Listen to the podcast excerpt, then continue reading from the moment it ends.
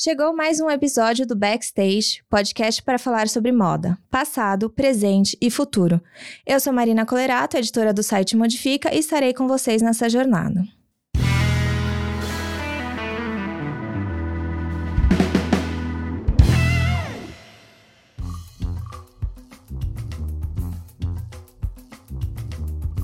Chegamos em mais um backstage e dessa vez quem está conosco é atendendo a pedidos, inclusive Jackson Araújo. Nossa, que bom saber. Sim, a gente perguntou para os nossos leitores quem que eles queriam ouvir nos próximos backstage. O Jackson, claro, já estava na nossa mira, porque temos conversado há um tempo, mas veio o nome do Jackson, logo chamei, logo topou. Jackson, muito obrigada por estar aqui com a gente, compartilhando sua trajetória, sua experiência e sua visão de mundo de moda. E eu acho que a gente pode começar por aí, porque a, acho que a primeira vez que eu tive um contato mais próximo contigo foi por meio da economia afetiva. Então, vamos começar de trás para frente. Conta para mim o que, que é economia afetiva. Bom, primeiro agradecer o convite, né? Falar obrigado aos leitores e ouvintes que me trouxeram para esta mesa.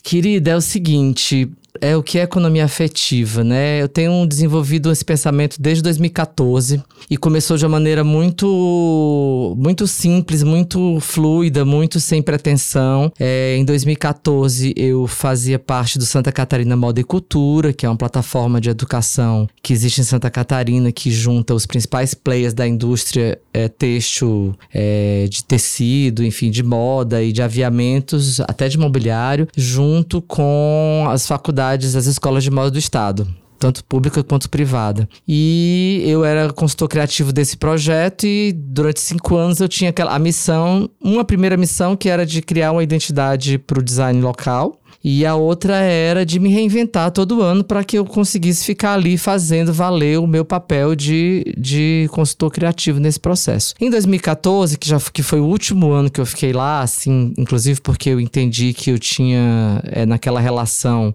dado tudo que eu podia dar e a partir dali eu acho que tinha que também, sabe, soltar a cria e a cria caminhar com as próprias pernas. A gente trabalhava em nesse processo durante um ano, a gente trabalhava com times criativos, eram uma dupla de estudantes que eram acompanhados por professores das faculdades, e a gente juntava um grupo de no mínimo quatro e no máximo seis pessoas que vinham da, das indústrias, né? das empresas e tal, para construir esses pensamentos durante, durante o ano. Eram, enfim, workshops de maio, de abril até novembro, para 200 pessoas mensais. Foi uma experiência incrível. E nesse último, no, no último ano de 2014, é, eu pensei, eu sugeri para os grupos assim, gente, vamos trabalhar em cima da ideia de jiu-jitsu cultural né, que é um, um, pensamento também desenvolvido há muito tempo atrás, é, que fala sobre essa possibilidade de você pegar uma fraqueza do seu negócio, do seu estudo, do seu ambiente de trabalho, enfim, é, das suas linguagens criativas e transformar numa estratégia. E exatamente como o jiu-jitsu faz, né? Você pega uma fraqueza e transforma numa estratégia de vitória. E os, alguns alunos me trouxeram um surfista. Um time me trouxe um surfista que chama Jairo Lumertz, é, que eu nem sei se ele sabe que eu falo tanto dele em todo lugar que eu vou. Jairo estiver me escutando, forte abraço, obrigado pela inspiração de sempre. E ele tinha um trabalho naquela época na, é, em Garopaba, na praia, junto com a esposa dele. Eles faziam o quê? Eles juntavam as crianças para recolher as garrafas PET da praia e as garrafas PET eram transformadas em pranchas ecológicas de surf. Então ele fazia o quê? Ele limpava a praia com aquelas crianças, educava as crianças sobre lixo, né? Sobre resíduo, enfim depois ensinava as crianças a fazer as pranchas, ensinava as crianças a surfarem. No meu ponto de vista, aquilo era uma, uma, uma ideia muito circular completa, porque ele tanto dava educação é, ambiental do esporte, como criava é, futuros líderes para trabalhar com essas informações. E o cara fazia aquilo de graça, né? Assim, de graça que eu digo, não tinha ninguém patrocinando. Eu falei assim, gente, existe uma nova economia por trás desse assunto. Que eu entendi que era essa economia do afeto. E quando eu falo afeto, afeto, as pessoas ficam sempre achando que é o coração, coisa fofa, é meiguice. Não é disso que a gente está falando. Uhum. É disso também, logicamente, mas é da possibilidade de você afetar o outro e ser afetado pelo outro em prol de alguma transformação. Né? Isso definiu esse meu pensamento inicial de, de economia afetiva, que é a valorização do coletivo para encontrar soluções de impacto para questões que não estão postas dentro do seu próprio. É, modus operandi, assim, tipo, não é, é. eu, eu não sou um surfista, mas eu sou impactado por uma ideia de limpar a praia que eu vou usar, utilizar, entendeu? Uhum. E eu entendi que esse pensamento podia ser muito bem adequado à, à moda, né? Que é uma indústria na qual eu trabalho desde 1980, quando eu morava em Fortaleza ainda, e que ao longo desses últimos cinco anos, enfim, mas desde 2007, Marina, eu já tive, tinha tido umas desilusões, assim, sabe? Tipo, achava que era muito mentiroso, o que eu via na passarela não acontecia nas lojas, sabe? E eu ficava ali mesmo me sentindo é, um títere, né? Um marionete, assim. A, a marca vai lá, faz um puta desfile incrível, com roupas maravilhosas, e aí você é impactado de alguma forma positiva sobre aquilo e eu fazia esse teste, sabe? Aquilo que eu mais gostava eu ia na loja procurar. Não tinha. Aí eu falei assim: eu tô fazendo papel de besta nesse jogo aqui, não quero mais. E aí fui estudando e fui me decepcionando com um monte de coisa, descobrindo um monte de coisa, né? E cheguei aí fazendo o que eu tô fazendo hoje, desafiando. E você, quando você fala que você tá desde 80, eu imagino que sua trajetória tenha mudado muito. Você, como é que você começou? Olha só, é, parece aquelas histórias de que faz faculdade de moda, né? Eu sou formada em comunicação social, mas a minha mãe é costureira. e artesã, e artista dos panos, dos tecidos e tal. E eu morei minha infância inteira na floresta amazônica. E lá, é, o que chegava pra gente de material de leitura era o que, né, o que nosso pai mandava buscar em Manaus. Então ele mandava buscar gibi e livrinhos de historinhas de criança e tal. E quando acabava de ler tudo, sobravam as revistas de moda da minha mãe. E aí eu lia tudo. E ficava fascinado vendo ela fazer pedaços de, de, Ela modelava em papel, né? Aqueles pedaços de papel virar uma coisa tridimensional. Me fascinava bastante aquilo. Mas nunca tive vontade de ser nem estilista, nem costureiro. O meu sonho era fazer modelagem, mas eu sou péssimo de matemática, então logo de cara já entendi que não era o meu, o meu caminho. E, bom, essa trajetória começou aí desse jeito, mas quando eu fui fazer comunicação social em Fortaleza, na Universidade Federal do Ceará, o primeiro texto que eu escrevi já foi sobre moda, entendeu? Assim, tipo, não foi nenhuma escolha, tipo assim, eu, era natural, era de mim já né? E nunca foi sobre. É engraçado quando eu, eu, tenho muita coisa guardada. E nunca foi sobre, tipo, a cor da roupa, o volume, a manga, a modelagem. Era sempre sobre o que aquele estilista, ou aquele desfile, ou aquela trilha sonora, ou aquele casting queria dizer sobre aquela coleção. Então eu comecei a entender que o meu universo de pensamento ele entendia muito mais a moda como um lugar de comportamento, né? De narrativa de tempo, assim. Então eu consigo muito bem fechar meus olhos e me lembrar das revistas Cigarra que eu lia quando eu era criança e depois na minha fase adulta já em Folha de São Paulo, aqui em São Paulo, eu fui pesquisar sobre a revista. Enquanto sei que ela tem material de pesquisa na editora Abril, tinha na época, não sei ainda se ainda existe. Mas era uma revista que falava sobre, sobre moda nesse aspecto. Era música, artes plásticas, fotografia, sabe? Então eu acho que eu fui bem é, encaminhado nesse sentido, assim. Porque eu nunca me deslumbrei com roupa, assim, tipo, ah, eu quero ter essa roupa. Era sempre uma questão comportamental. Sim, para mim sempre foi. E foi assim que eu tratei quando eu trabalhei aqui em São Paulo, né? Quando eu vim para São Paulo em 93 e eu cheguei de Fortaleza é, como fotógrafo, né? Porque já passei por, por, também por essa parte da fotografia. Fiz vitrine, fiz maquiagem, fiz cabelo, fui fotógrafo, enfim, escrevi, né? Escrevo ainda. Fiz style, direção de arte, trilha sonora. É, quando eu cheguei em São Paulo em 93, já existia o lugar ocupado por essa nova geração de pessoas que estavam entendendo a moda da forma como eu entendia. O lugar do fotógrafo já estava ocupado. Eu falei assim: bom, então eu vou voltar a ser escritor, né? E aí caí de novo na, no, nos textos e foi muito bacana, porque eu fiquei, vivenciei muito de de perto é, e tenho orgulho de falar sobre isso assim não só vivenciei como também incentivei muito a construção de uma indústria afeita a não ser somente uma, uma indústria do caderno de fofoca, mas do comportamento, da economia, do, do segundo caderno das artes visuais. Enfim, a gente estava ali trabalhando durante esse processo de organização de um calendário oficial da moda brasileira. Uhum. Fiz parte disso. E você fala sobre de ser consultor criativo, né? Para quem tá ouvindo e não conhece, o que que, que que faz um consultor criativo e e se você acha que mudou e muda ainda durante os tempos. Acho que você falar de comportamento, você tem essa questão de ser sensível às mudanças do tempo, né? uhum. né? E como isso afeta o trabalho, ou deveria afetar de um consultor criativo? Olha só, é engraçado essa ideia do consultor criativo, porque quando foi, era em 2007, eu acho, 2009, Eu tava na box 1824, que depois que eu larguei, primeira fila, enfim, temporadas e tal. Eu, fui, eu queria ficar sabático, fazer antropologia. E acabei sendo cooptado pela box 1824 para, é, junto com eles, montar um núcleo de análise de tendências de comportamento de consumo. A box é uma agência de estudo de consumo, é, de, de, estudo e pesquisa de, de perfil de consumidor. E para montar junto com eles também um núcleo de geração de conteúdo. E aí, naquele momento, a gente fazia muita pesquisa, lia muito sobre as coisas que estavam acontecendo no mundo para juntar e fazer sentido em relatório e tal. E aí, viu uma garotada chegando de 20 anos, sabe assim, tudo já era, sou consultor de moda. E, e era post no Hype Beast, não sei aonde, todo mundo sou consultor de moda, 22 anos, 23 anos. Eu falei, gente, se essa galera tá tendo essa arrogância de falar que é consultor de moda, nunca passou por todos os processos que eu passei de entendimento dessa indústria, plano cruzado, né, plano real, é, marcas que perderam tudo na época da, da, da era cola, enfim. Eu falei assim, bom, eu tô marcando toco eu tô me menosprezando enquanto profissional. Aí eu falei assim, bem consultor de moda eu não sou. Entendeu? Porque eu acho que o consultor de moda é muito mais aquela pessoa que trabalha em cima das formas, né? Dos tecidos e, enfim, das coleções. E eu era uma pessoa, era não, sou essa pessoa que já passou por todos esses caminhos. Eu falei assim, bom, onde, eu, onde é que eu posso me encontrar? Você vai me chamar para trabalhar na tua marca. Você quer uma consultoria sobre, sobre como colocar essa marca no caminho novo? Logicamente, não tenho a resposta, eu tenho que colocar com você, mas isso faz parte de um, de um leque de possibilidades, assim, né? E esses leques de possibilidades, no meu ponto de vista, é o leque da criatividade, né? Se é se é campanha, se é comunicação, se é mídia social, enfim, se é uma trilha sonora, se é uma forma de, de convite, de usar a passarela para alguma forma, hoje, podcasts, enfim. Então, é, eu trabalho atuando nesse sentido, entendeu? De, de orientar as pessoas, a, as marcas que me procuram, a, a se entenderem como é, protagonistas desses processos, não chamar alguém para resolver um problema, porque isso não, não existe, né? Então, é, nesse sentido, me entender como consultor criativo também me coloca sempre nesse desafio diário, nessa frente de acompanhar o futuro, né, Marina? Então, assim, quando eu falo de podcast hoje é porque é uma realidade. Não dá para uma marca hoje mais querer fazer comunicação sem entender isso como uma plataforma, né? Como há, há pouco tempo atrás a gente só falava de Instagram, enfim, ah, é no Instagram que as coisas acontecem. Hoje o podcast é super importante. E também tem uma coisa que eu acho que é muito interessante de conversar e falar sobre isso, aproveitando que a gente está conversando sobre o, o futuro, né? É falar sobre essa ideia de.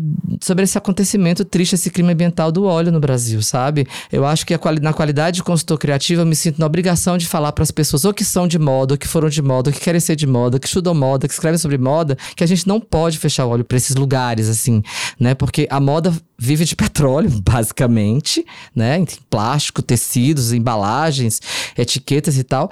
E a gente não pode se entender mais como é, um, uma pessoa que terceiriza a culpa, né? Que está à parte, né? É. Não pode. O mundo é feito por, por, pessoas que interagem com outras pessoas, enfim.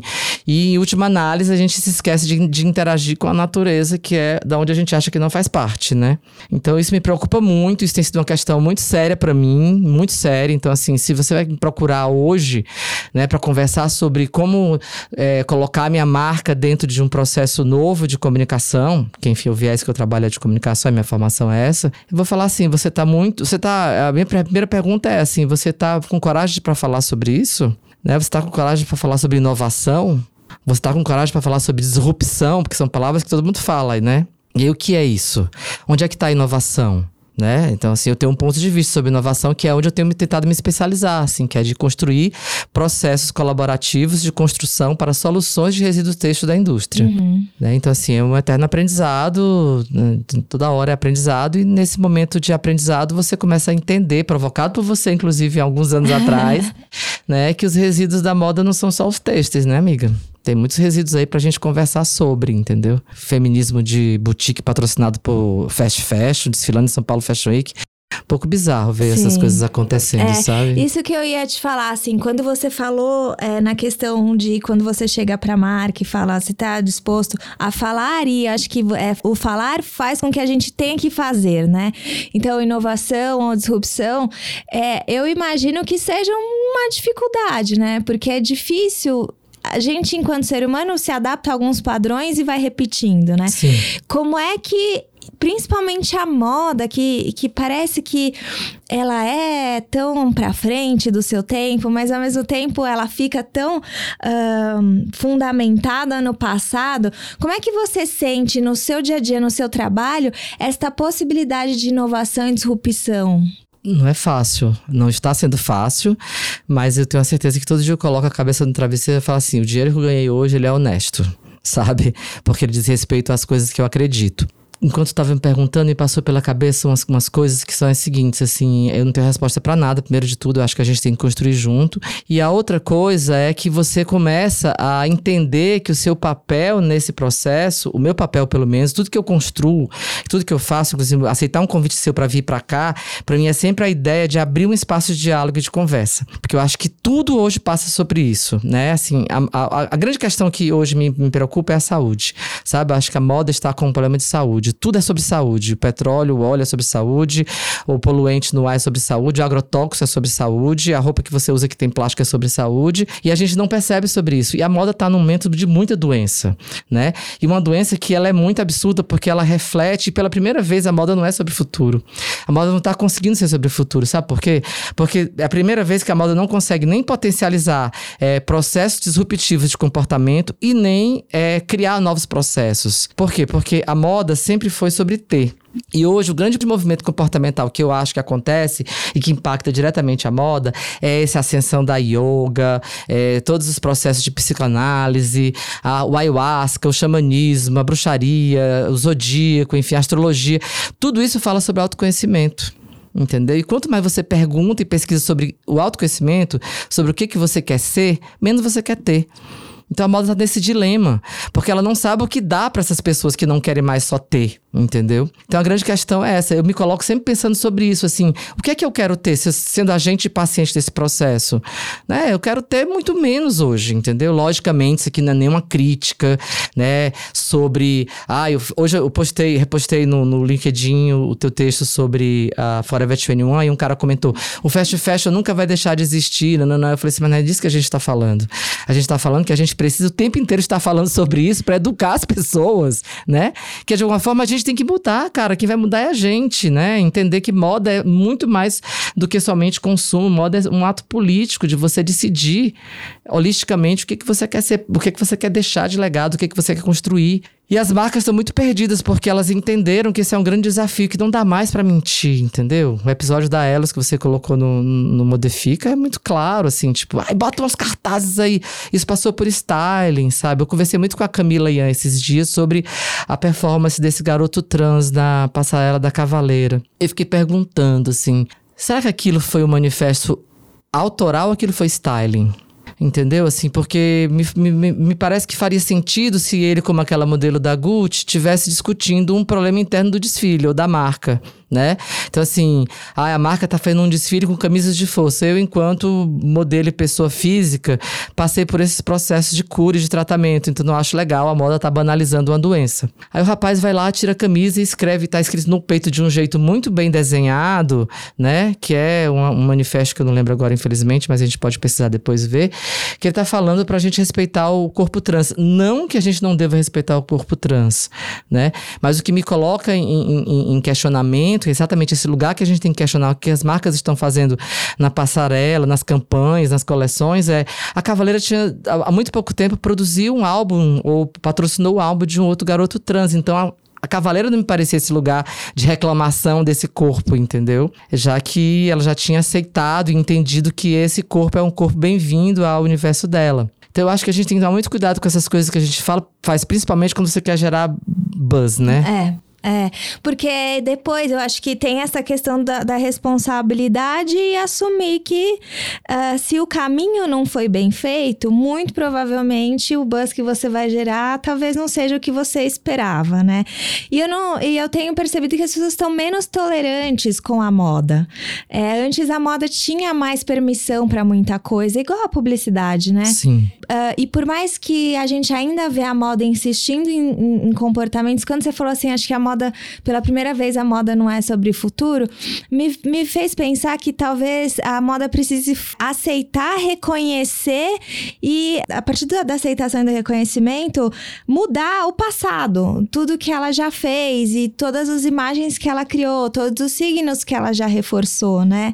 Fiquei pensando um pouco sobre isso e me fez muito sentido, porque eu, o que eu vejo em algumas manifestações é uma vontade de voltar para este lugar do passado, onde você podia fazer qualquer coisa e falar qualquer coisa que você era aceito. Né? Autocrática, autoritária, excludente, né? Eu tenho um sapato de solado vermelho, você não tem.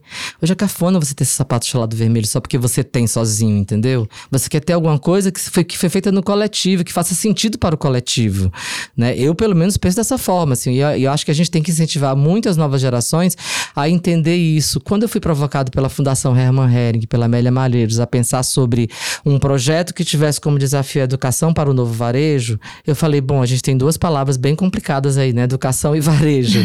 Como juntá-las? Eu falei assim, já sei como é que a gente vai juntar. A gente vai juntar isso fazendo uma provocação para entender que existe realmente um gap entre como você educa e como você coloca as pessoas no mercado, né? A gente sabe hoje, ainda hoje, que as, que as faculdades, as escolas colocam pessoas para serem esses personagens autocráticos que dirigem é, a marca de uma forma de cima para baixo. Acho que a última pessoa que podia fazer isso, ela morreu, se chama Karl Lagerfeld. Entendeu? Exatamente pelo legado que ele tem secular quase de vídeo indústria, né? Que construiu esse pensamento ao longo de muitos anos. Hoje não cabe mais isso. É por isso que você vê esses grandes criadores todos surtando. É por isso que você vê um grupo como a LVMH não querendo contratar mais um estilista que tá lá parado de uma marca que era do grupo, mas chama a Rihanna para trabalhar, entendeu? Porque a pessoa está refletindo sobre o, o, o, o, o, atual corpo, né? As corporeidades políticas que podem construir algum tipo de mudança, né? Quando a mulher vai lá e, e, e, e põe abaixo a ideia de nude, pô, isso é uma revolução. Isso vai ter que ser resgatado e contado nos livros de história da moda da, no, no, né, daqui para frente como uma, uma, revolução. O nude até então era esse bege de uma pele neutra, não é? Ela construiu uma cartela de cor que tem, sei lá, de, do zero ao, ao do, do, branco até o preto retinto. Quantos tons de nude exige ali dentro? Isso é revolucionário, entendeu? Então acho que a gente tem essa obrigação de, de incentivar e provocar os estudantes de moda sobre esse assunto, sabe? Que não dá mais. Eu sempre falo, quando eu vou falar com o estudante, eu falo assim, gente, primeira coisa, ninguém mais vai ficar rico com a moda, ok? o dinheiro mudou de lugar, o dinheiro mudou de mão, o dinheiro mudou de. de, de, de, de, de a economia ela é afetiva e o capital é social. A gente, enquanto nação, nunca vai ser um país que tem. vai bater a Coreia na tecnologia das máquinas, dos computadores, dos robôs. Não vai. A gente tem a única capacidade que tem no Brasil para a gente fazer algum tipo de ruptura coerente e se entender como um personagem do futuro dentro da indústria que a gente trabalha, no caso da moda, que é a nossa que trabalhamos, é, é, entender tecnologia social. É nisso que eu invisto, sabe?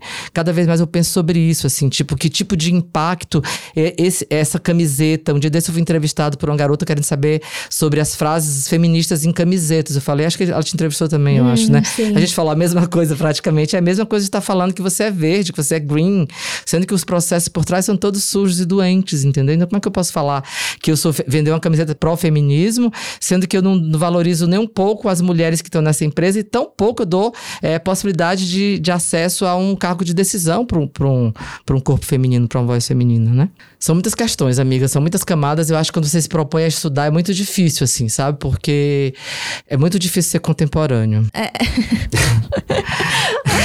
Sabe que eu acho muito difícil uma coisa que você fala, e eu tava num evento no sábado e isso surgiu, e é a questão do coletivo. É, a gente quando a gente está estudando novas possibilidades de economia, não tem como a gente pensar em mudança social e econômica e até ambiental sem ser pelo viés coletivo. Mas, ao mesmo tempo, a gente, nos últimos anos, é uma sociedade cada vez mais individual, mais individualista.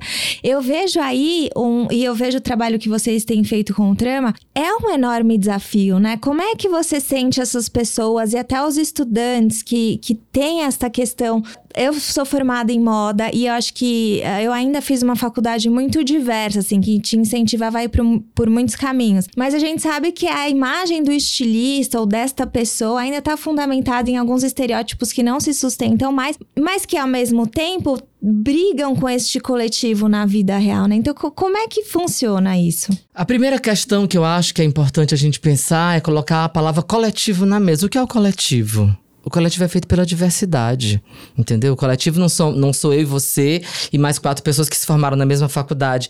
Porque mesmo assim, a gente ainda pode construir um coletivo porque nós somos completamente diferentes dos outros, né? Não existe ninguém igual a ninguém. Essa balela aí da religião, né? Tipo, sorry. Não existe ninguém igual a ninguém. Todo mundo é diferente. Não tô falando, falando só de DNA, mas de possibilidades, de acesso, enfim, regalias, enfim muitas questões. Mas o que eu acho que é importante quando a gente pensa sobre o coletivo é exatamente o seguinte: essa, essa pergunta me foi feita de, por outra pessoa de uma outra forma, falando: você conseguiu entender, é, provar por A mais B que o, o, a educação para o novo varejo passa por esse, por ocupar esse gap, por fazer uma ponte esse, entre esse gap? Eu falei sim. Sabe por quê? Porque quando a gente promove esses encontros na trama afetiva, a gente faz questão de ser multidisciplinar. Então a gente tem a arquitetura, a gente tem o design de objeto, a gente tem o design de produto, a gente tem as artes plásticas, a gente tem costureiras, manualidades, artesanais, enfim.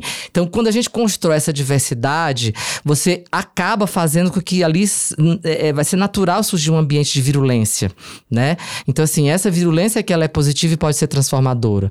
Então, assim, o coletivo ele só pode ser construído pela diversidade. Se existe uma pessoa que acha que ela é única e que o pensamento dela é único, que ela é melhor do que os outros, ela não está se colocando verdadeiramente no mundo que a gente entende como um mundo diverso, né? E diversidade não é só você falar sobre sobre preencher vaga. Cota não é esmola, né? Vamos passar, passar por esse assunto com muita seriedade, porque acho que é um, um momento muito delicado a gente estar discutindo isso, por todas as questões né, racistas que a gente tem vivido no Brasil hoje em dia. Então, quanto mais oportunidade você é, criar e construir para que pessoas diversas, diversas em todos os sentidos, tanto de classe social, é, enfim, de movimentos raciais e de criatividade, de potencialidades é, manuais e tal, quanto mais você construir essa diversidade de pensamento, mais sólido vai ser o resultado de qualquer processo, eu acho. Entendeu? Se todos os jogadores de futebol num time tivessem a mesma formação, o time não fazia gol, né? Tem que ter um que ataca, um que defende. É assim na vida, é assim na natureza, né? A folha, a folha precisa cair da árvore para a árvore conseguir dar fruto. É muito simples, entendeu? Assim, a gente que não entende essa, essa, essa, essa, essa mecânica simples do viver, sabe? Eu acho que é muito isso, assim, quando a gente fala sobre o coletivo, é entender é, diversidade e inclusão. E isso só, só acontece se você tiver duas coisas contrabalançadas: o poder de fala e o poder de escuta. É, isso é, uma, é um atrito, né? Porque a gente não tem uma dificuldade muito grande de escutar. E tem umas pessoas que têm muita dificuldade de falar por várias questões, mas até por opressão histórica, Sim. né? Mas é muito importante você trazer essa questão do equilíbrio e para manter um coletivo realmente, assim, não tem como, né? Não. É o único jeito. Não tem, assim, tipo, e, essa e pessoa. né? Principalmente, assim, tipo, é, é, o que eu chamo de corpos permeáveis, entendeu? Se você não, não se contamina com o outro, você não pode atuar em nenhum tipo de, de, de, de, de situação da sociedade civil organizada. Não pode, porque a gente sempre, sempre fica achando que a culpa é do público, né? Assim, ah, o, o trânsito lá fora, o engarrafamento gigantesco, eu dentro do meu carro, né? Então, assim, tipo, como é que uma pessoa que assim, ainda se entende autocrática dentro de um processo da moda é, vai querer ser respeitado e, e, e, acarinhado e afetado por uma costureira, por uma pessoa que tem é, é, diferentes, diferentes aprendizados, né? Teve diferentes oportunidades, mas aí nesse processo de entender essas oportunidades, a gente tem que entender que toda oportunidade que a gente tem hoje, né, enquanto pessoas formadas, por exemplo, ou não não brancas, né, ou também não pretas e tal, é a gente ter que entender que a gente tem muita responsabilidade, entendeu? Tem que ter responsabilidade.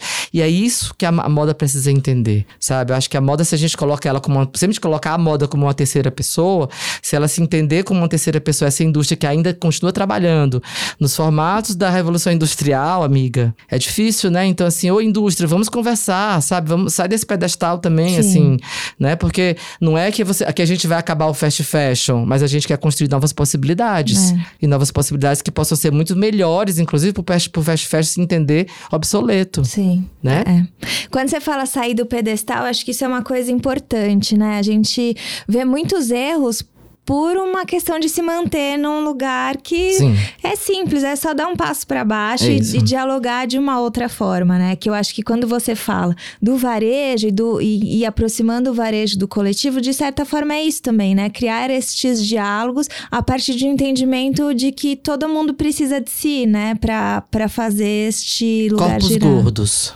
A gente falava disso quando na moda? Entendeu? Não é nem só falar, não existia modelagem.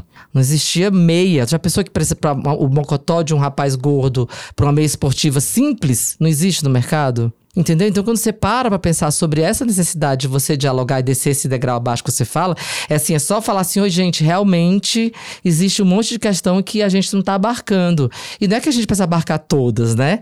Mas a gente tem que fazer um recorte positivo e investir naquele recorte e ir pra frente, né? Então, assim, eu me entendo hoje muito mais como um design de interlocução. Uma pessoa que junta pessoas de diversas áreas para discutir problemas e, e encontrar soluções no coletivo. Eu não tenho resposta para nada, nunca tive, você não tem. Se a gente junta as nossas dúvidas e ansiedades para conseguir construir uma resposta, eu acho que é o grande convite que falta para a indústria aceitar.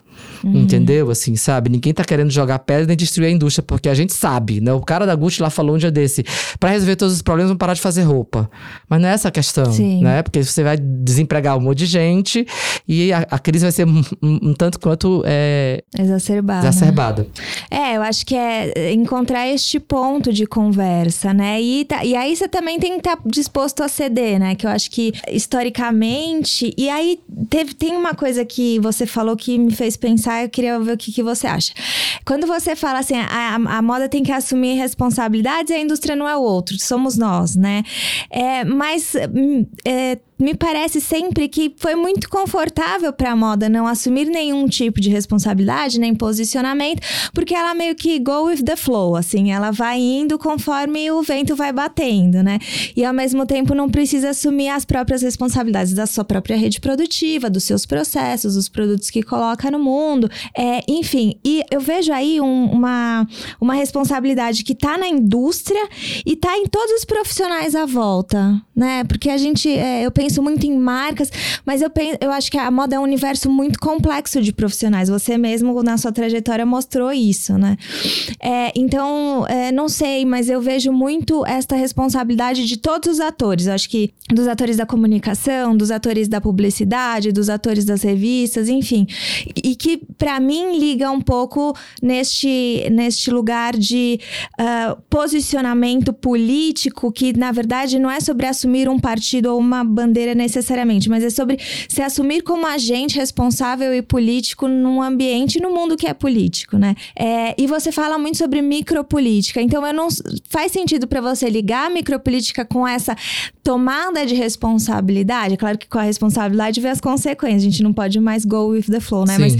Mas de corresponsabilidade, é. né? Eu acho que é mais importante a gente colocar dessa forma. Quando eu comecei a perceber também que essa moda, porque a, a moda que eu acredito, né, que a gente chama de moda para o novo mundo, enfim, que é essa que questiona todos esses é, paradoxos e todos essas, é, esses privilégios, né, que a gente tem cada dia mais e, e de transformá-los em responsabilidades, é, eu fiquei pensando sobre que, que lugar é esse? Que micropolítica é essa, né? Então eu fiquei estudando muita coisa, lendo muita coisa, eu consegui fazer um pequeno diagraminha, assim, que eu falo, tipo, micropolítica é a, mo é a moda como micropolítica é aquela que cuida do pequeno, que cuida do, do, do, coletivo, que cuida da ancestralidade, que cuida das manualidades. É aquela também que se entende como um, ambiente é, de multiplicidade é, direta, onde você pode tocar o corpo do outro diretamente sem precisar de um interlocutor, entendeu? Então, assim, a moda não precisa ser interlocutora ela tem que criar esses ambientes de, de, de, de, de cuidado com o outro, porque o verdadeiro ser político é aquele que sabe cuidar de si para poder cuidar do coletivo, entendeu? Então eu consigo se a gente transformar, tirar esse, esse a, a, lugar do indivíduo e colocar a moda de novo. A moda só vai ser micropolítica se ela cuidar dela própria para poder ela cuidar do outro, do coletivo, do mundo, do planeta, da sociedade. Ah, e é interessante que você falou, ela não, ela não precisa ser interlocutora necessariamente, ela pode ser uma promotora. O ambiente. É, o ambiente de transformação, é. né? Que convida as pessoas para esse, esse lugar de reflexão. Que eu acho que é muito isso, assim, né? E, e, e tem uma coisa que é muito, muito bacana, Marina, eu tava lendo teu texto hoje sobre a Forever 21, os questões que você colocou e tal, eu fiquei pensando uma coisa muito séria, assim. A gente está muito atrasado nesse nosso ativismo em, em, em relação à, à, construção de uma comunicação mais incisiva, sabe? A gente quando pensa, a gente não, né? Porque eu acho que você também não pensa assim, mas quando se pensa sobre, ah, moda sustentável, sempre vem um tecido de algodão, uma roupa solta, um lugar sem cor, sem atitude jovem, né? Sem uma comunicação que é ilustrada, que é colorida, que te abre o olho, que te dá desejo de fazer parte daquilo. Eu fico muito pensando sobre isso, tenho estudado bastante esse processo de comunicação, de como essas marcas, as marcas que a gente tem, e, é no mundo, assim, não é só aqui, né? Muitas em lugares, em muitos lugares, mas mesmo os marketplaces que surgiram no Brasil, eles tocam nesse lugar e as imagens de produto que as marcas que, que atuam nesse, nesse universo é, criam como é, lookbook, enfim, ou é, material de divulgação, é sempre um lugar muito anódino, né? Sabe? Um lugar muito bege, né? Muito sem sangue, sem verdade, sem vontade, entendeu? Assim, eu fico muito preocupado com isso, porque eu vejo essa geração da Greta aí, cara, a galera tá roubando a trança da Greta para colocar no desfile da Dior, entendeu? Sabe? Vê. A menina tem poder, ela tem uma imagem que é forte, né? Então, assim, a gente também tem que correr atrás desse, de, de, de, dessas, dessas novas construções pós-Z, pós-Y, pós, sei lá, com a próxima, pós-millennial, né? Essas gerações que estão construindo um monte de relação, que foi, essa, que foi essa geração que fez, inclusive, com que a Forever 21 fechasse, né? Assim, porque existiam novos, novos produtos do mercado sendo comunicados de novas formas, que ainda não é da forma que a gente quer, entendeu? Sim. Não só pelo conteúdo, mas também pelo contexto, né? uhum. né? Então, acho que a gente tem que tem um, um, um ter território muito grande para avançar em termos de comunicação. Eu tenho estudado bastante isso, tem um monte de site legal. Mas o principal é esse, assim, sabe? Acho que a gente tá muito atrasado no, na, na falta de cor, sabe? É tudo.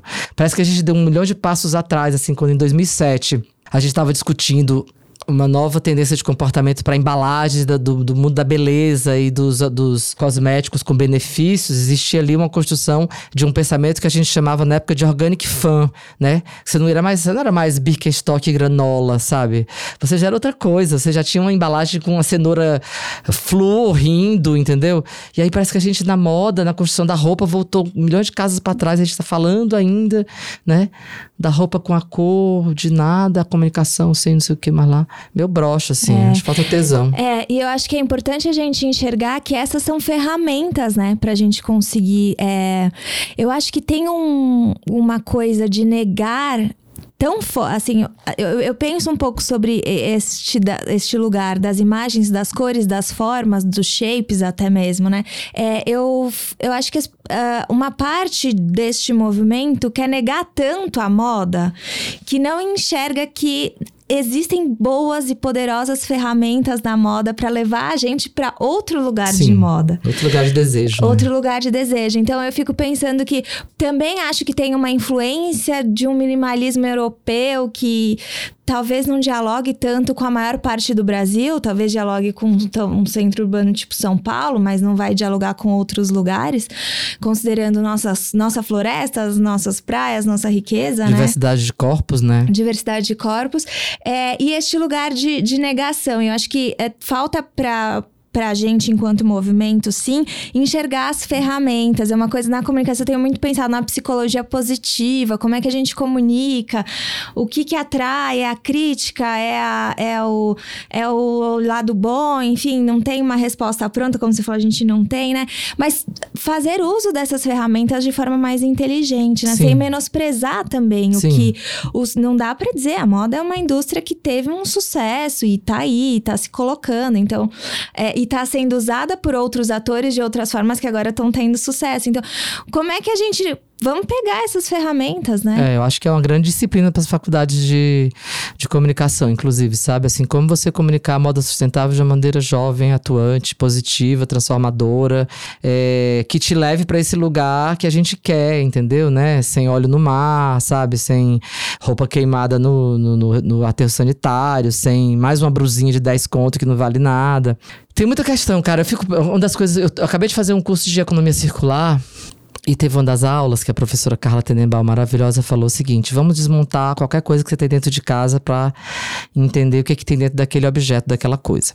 Porque a, a, economia circular de verdade, ela passa, né? Não é essa economia circular que todo mundo tá falando aí, blá blá blá. Eu aprendi muito, muito com esse curso, que é exatamente entender a saúde dos materiais. Mais uma vez a palavra saúde voltando à nossa conversa. E aí ela desmontava uma escova de dente na aula para você ver quantos materiais tinham ali que não iam resolver nunca se aquilo fosse para um aterro sanitário, entendeu? Porque o plástico da, da, da daquela da, que faz aquela pressãozinha do dedo é um tipo de plástico, o plástico do cabo é outro, o plástico da cerda é outro e a certa ainda é presa por uma haste de metal, V, numa escova de dente. E aí eu fiquei pensando o que, que eu vou desmontar aqui na minha casa. Eu falei assim: ah, já que eu sou da moda, eu vou desmontar uma peça de roupa. E uma peça de roupa que tem me incomodado bastante nos últimos tempos são as cuecas. Porque a gente não tem cueca que seja, né, que seja circular, Sim. não existe peça íntima que tem esse processo. E quando você vai, a, abre a cueca, a etiqueta tem uma, uma, uma mistura de, de material. O tecido é poliamida com elastano. É, não sei quanto de algodão, mas não sei quanto de poliamida, não sei quanto de elastano, petróleo. O elástico é uma matéria-prima que até hoje eu não entendi se ela tem ou não reciclabilidade, eu acho que não existe. A linha, ou seja, eu tava com um monstro na mão que eu só, em menos de cinco minutos eu desmontei com uma, uma, uma, uma, costura e fiquei sem saber o que fazer com aquilo, entendeu? Então, assim, são muitas questões que a gente tem que avançar e que a gente não tem resposta, mas a gente precisa se colocar é a favor dessa mudança. Nada de colocar Rest in Peace litoral nordestino, sabe? Sim. Nada de ficar. Ser a gente, é. né? Sabe? Se a gente não consegue fazer isso, assim, quem vai fazer, cara? A gente que, que estudou para fazer isso, entendeu? Então eu entendo sempre o meu processo de trabalho como esse lugar de conversa, esse lugar de, de escuta, de trazer os diferentes atores pro processo para eu aprender a, cada vez mais com novas realidades e novas e novas leituras sobre os assuntos. E não é só dentro da moda, quanto menos você estiver dentro da moda para falar sobre moda, melhor, né? Eu acho que você tem que ir na exposição Sertão da 36ª Panorama das Artes no, no para ver o núcleo das artistas travestis falando sobre o que é lugar de fala e lugar de escuta, né? Então, aquilo para mim foi uma aula. Eu recomendo todo mundo vá lá assistir todos os vídeos e ver as artistas falando sobre isso. Assim, não dá mais para a gente falar sobre as pessoas né? A gente tem que convidar as pessoas para falar sobre elas. É isso que a moda tem que fazer. É, e, ela tem, e é essa dificuldade, né? Que historicamente sempre falou. Viaja, pesquisa no Japão, tá rolando isso. Via... Como tá rolando no Japão e vai rolar no Brasil, Sim. gente, né? Ah, vamos fazer uma coleção inspirada em música, vamos, mas aí essa música, qual é o impacto que ela tem verdadeiramente, não somente esteticamente, mas eticamente numa comunidade de consumidores? Né? Então a gente ainda pensa, a gente não, mas essa indústria velha, moda, como eu chamo, ainda pensa em construir essa imagem que é ídolo de barro, né? Você Sim. bate e quebra, quebra, é tudo de gesso frouxo. Entendeu? Então, assim, acho que a gente tem esse desafio de todo dia falar sobre esse assunto, levar para as escolas. Eu, eu aceito, eu falo em tudo que é lugar que me chamam. Porque enquanto eu tiver, eu falo que eu sou tipo gato, depois que eu entro para sair é difícil. né? Então, assim, eu vou lá e ocupo esse espaço para convidar as pessoas para essa reflexão, entendeu? Porque resposta eu não tenho. Mas ficar parada eu não quero e não tô nem um pouco confortável com que ainda existe, o que ainda, ainda tem gente falando e fazendo. Só em 2019 é que a Gucci veio falar sobre carbono. E plantar Sim. árvore? Como assim, gente? 2019? plantar árvore é muito anos 90, né? Muito! Sabe? Aí a, a Dior faz um desfile. Ai, vamos fazer um desfile. E aí todas as árvores que participaram do, do, da cenografia vão ser doadas. Oi? Só isso? É. Mas era só isso que vocês tinham pra falar, além de colocar as tranças da, da Greta na, na passarela, no styling? Porra, meu né? Não, não chama a gente de burro, não, por favor. E, e, aí o que acontece? Você ainda vê as pessoas, ah, tipo, ai, a Dior colocou é. não sei quantas árvores com etiqueta. Meu, tem uma árvore com etiqueta para vender lá na CEAGES. Vai lá e compra. E planta sem precisar colocar em cenário de desfile, entendeu? É, Sabe?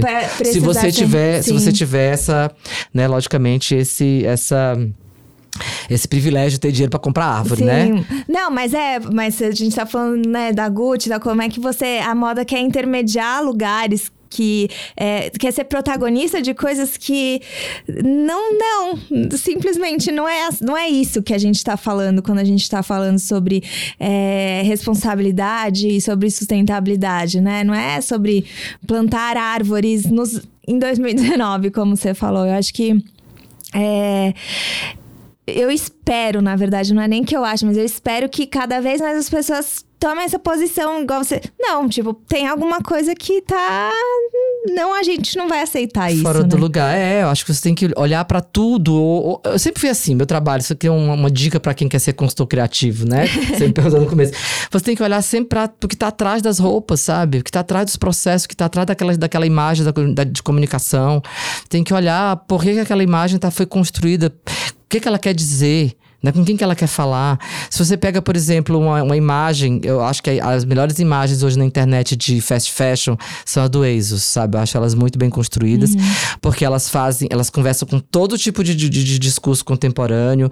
Tem os corpos gordos, tem os corpos trans, tem as pessoas de cabelo colorido, né? Tem as pessoas de cabelo natural, enfim, tem todo tipo de corpo. E os recortes das fotos são absolutamente surpreendentes, entendeu? Ninguém tá ali. E é lookbook. Que você vai clicar e vai comprar.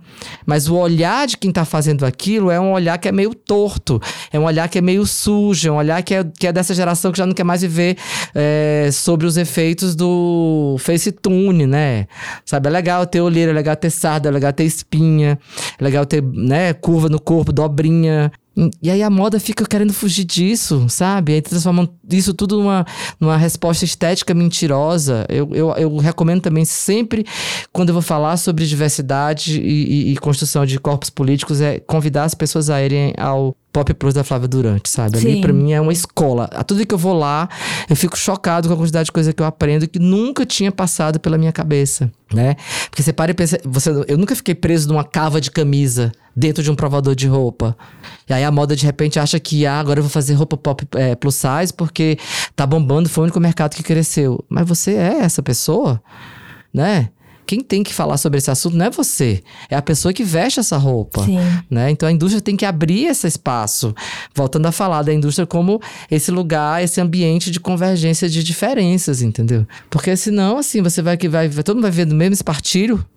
É, é, eu acho que é, não tem como. O que a gente tem reforçado aqui é isso, né? Essa, essa necessidade de troca e de abertura e de fala escuta que você falou, que eu acho que é muito importante. É, e a gente tem alguns. Uma quantidade considerável de ouvintes e leitores e estudantes. Eu acho que é, cresce o número de pessoas interessadas em olhar para outros Que lugares. É, mas realmente, eu acho que é uma demanda, acredito que precisa ser uma demanda também deles para as próprias universidades para ver se a gente consegue mudar e trazer, porque acho que a educação tem este papel, né, de, de fomentar, de trazer é, outras perspectivas e outros olhares, inclusive porque a gente aprende muito na, na escola sobre as construções de imagens que são europeias, que são de grandes marcas. Então, como é que a gente foge desses lugares? E hoje, indo no Pop Plus, indo no museu, você já consegue fugir, descobrir várias, vários outros universos, inclusive estéticos, né? Sim. Pra gente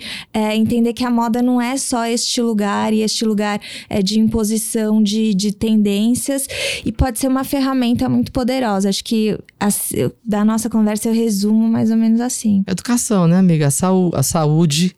Saúde. a saúde do planeta. Eu ia falar saída, eu falei saúde, porque eu tô com essa palavra na minha cabeça. Mas eu acho que é isso. A educação é que vai fazer essa transformação. Se a gente dá, se as faculdades forem impactadas pela, pela, por essa necessidade que os estudantes trazem para dentro da faculdade, mais estudantes vão ser formados com essa nova cabeça e aí sim a gente vai poder falar de uma mudança de mercado, Hum, né? é. Porque vão ter outros atores, novos atores trabalhando nessas pautas, entendeu? E em vários lugares, né? Sim. Dentro, de repente, até da própria indústria. Sim, com certeza. Principalmente, o mais importante é isso, né? Você chegar na indústria com um pensamento de transformação. E logicamente a gente sabe que é difícil, né? A indústria tá aí trabalhando com mais de 200 anos e tudo mais, mas assim, se não existir o incômodo e o questionamento, a É, gente não, não vai muda mudar. mesmo. É, É. não vai mudar. Então vamos Exatamente. questionar, né? Vamos pra. pra Vamos pra loja não comprar aquilo que a gente não acredita, que é isso, é entender que o poder de consumo é um poder de, de transformação e de mudança política também. Sim. Eu acho que é isso, Jackson. Tem uma saideira que você queira deixar pro pessoal? Moda não é mais sobre roupas, e sim sobre pessoas. Ah, isso o Jackson sempre fala. Jackson, seu Instagram? Jackson Araújo, J-A-C-K-S-O-N, igual Michael Jackson. Tem Medium também, quem Medium, quiser. arroba Jackson Araújo, é. É onde eu tô me escreve, escrevo meus pensamentinhos lá. Então dá para acompanhar o Jackson nessas duas mídias. Ele falou rapidamente sobre o trama. A gente tem o podcast com a Amélia Malheiros, que falou bastante sobre o trama também. Então, se você ainda não ouviu, termina este podcast e vai ouvir o podcast com a Amélia. Ela conta um pouco da história do trama, fala sobre o Jackson, fala com muito carinho, inclusive. Também tem textos do Modifica sobre o trama afetiva e o trama segue, o Jackson segue e a gente se, se cruza neste caminho sempre com muito prazer. Muito obrigada, Jackson. Eu que agradeço, arroba trama underline afetiva. Aí. Ah, vocês podem deixar comentários sobre este podcast e sobre os outros no site ou nas nossas mídias sociais, Twitter, Facebook, Instagram. Ah, lemos os comentários a cada um ou dois episódios. Quem quiser também deixar comentários, dúvidas pro Jackson, eu dou um toque, ele responde por lá. Até o próximo backstage.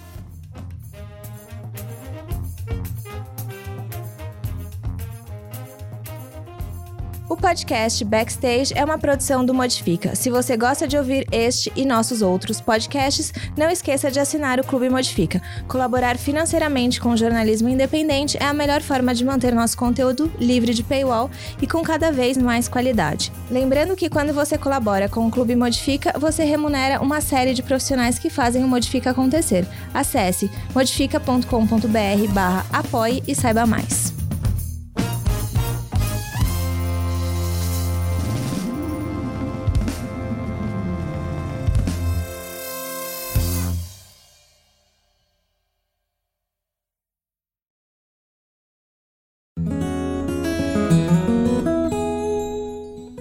O Politicamente Incorreto e Ambientalmente também, nosso podcast mensal sobre política e meio ambiente, sempre com pessoas convidadas debatendo as convergências entre Brasília e sustentabilidade. O Politicamente Incorreto e Ambientalmente também faz parte do trio de podcasts do site Modifica.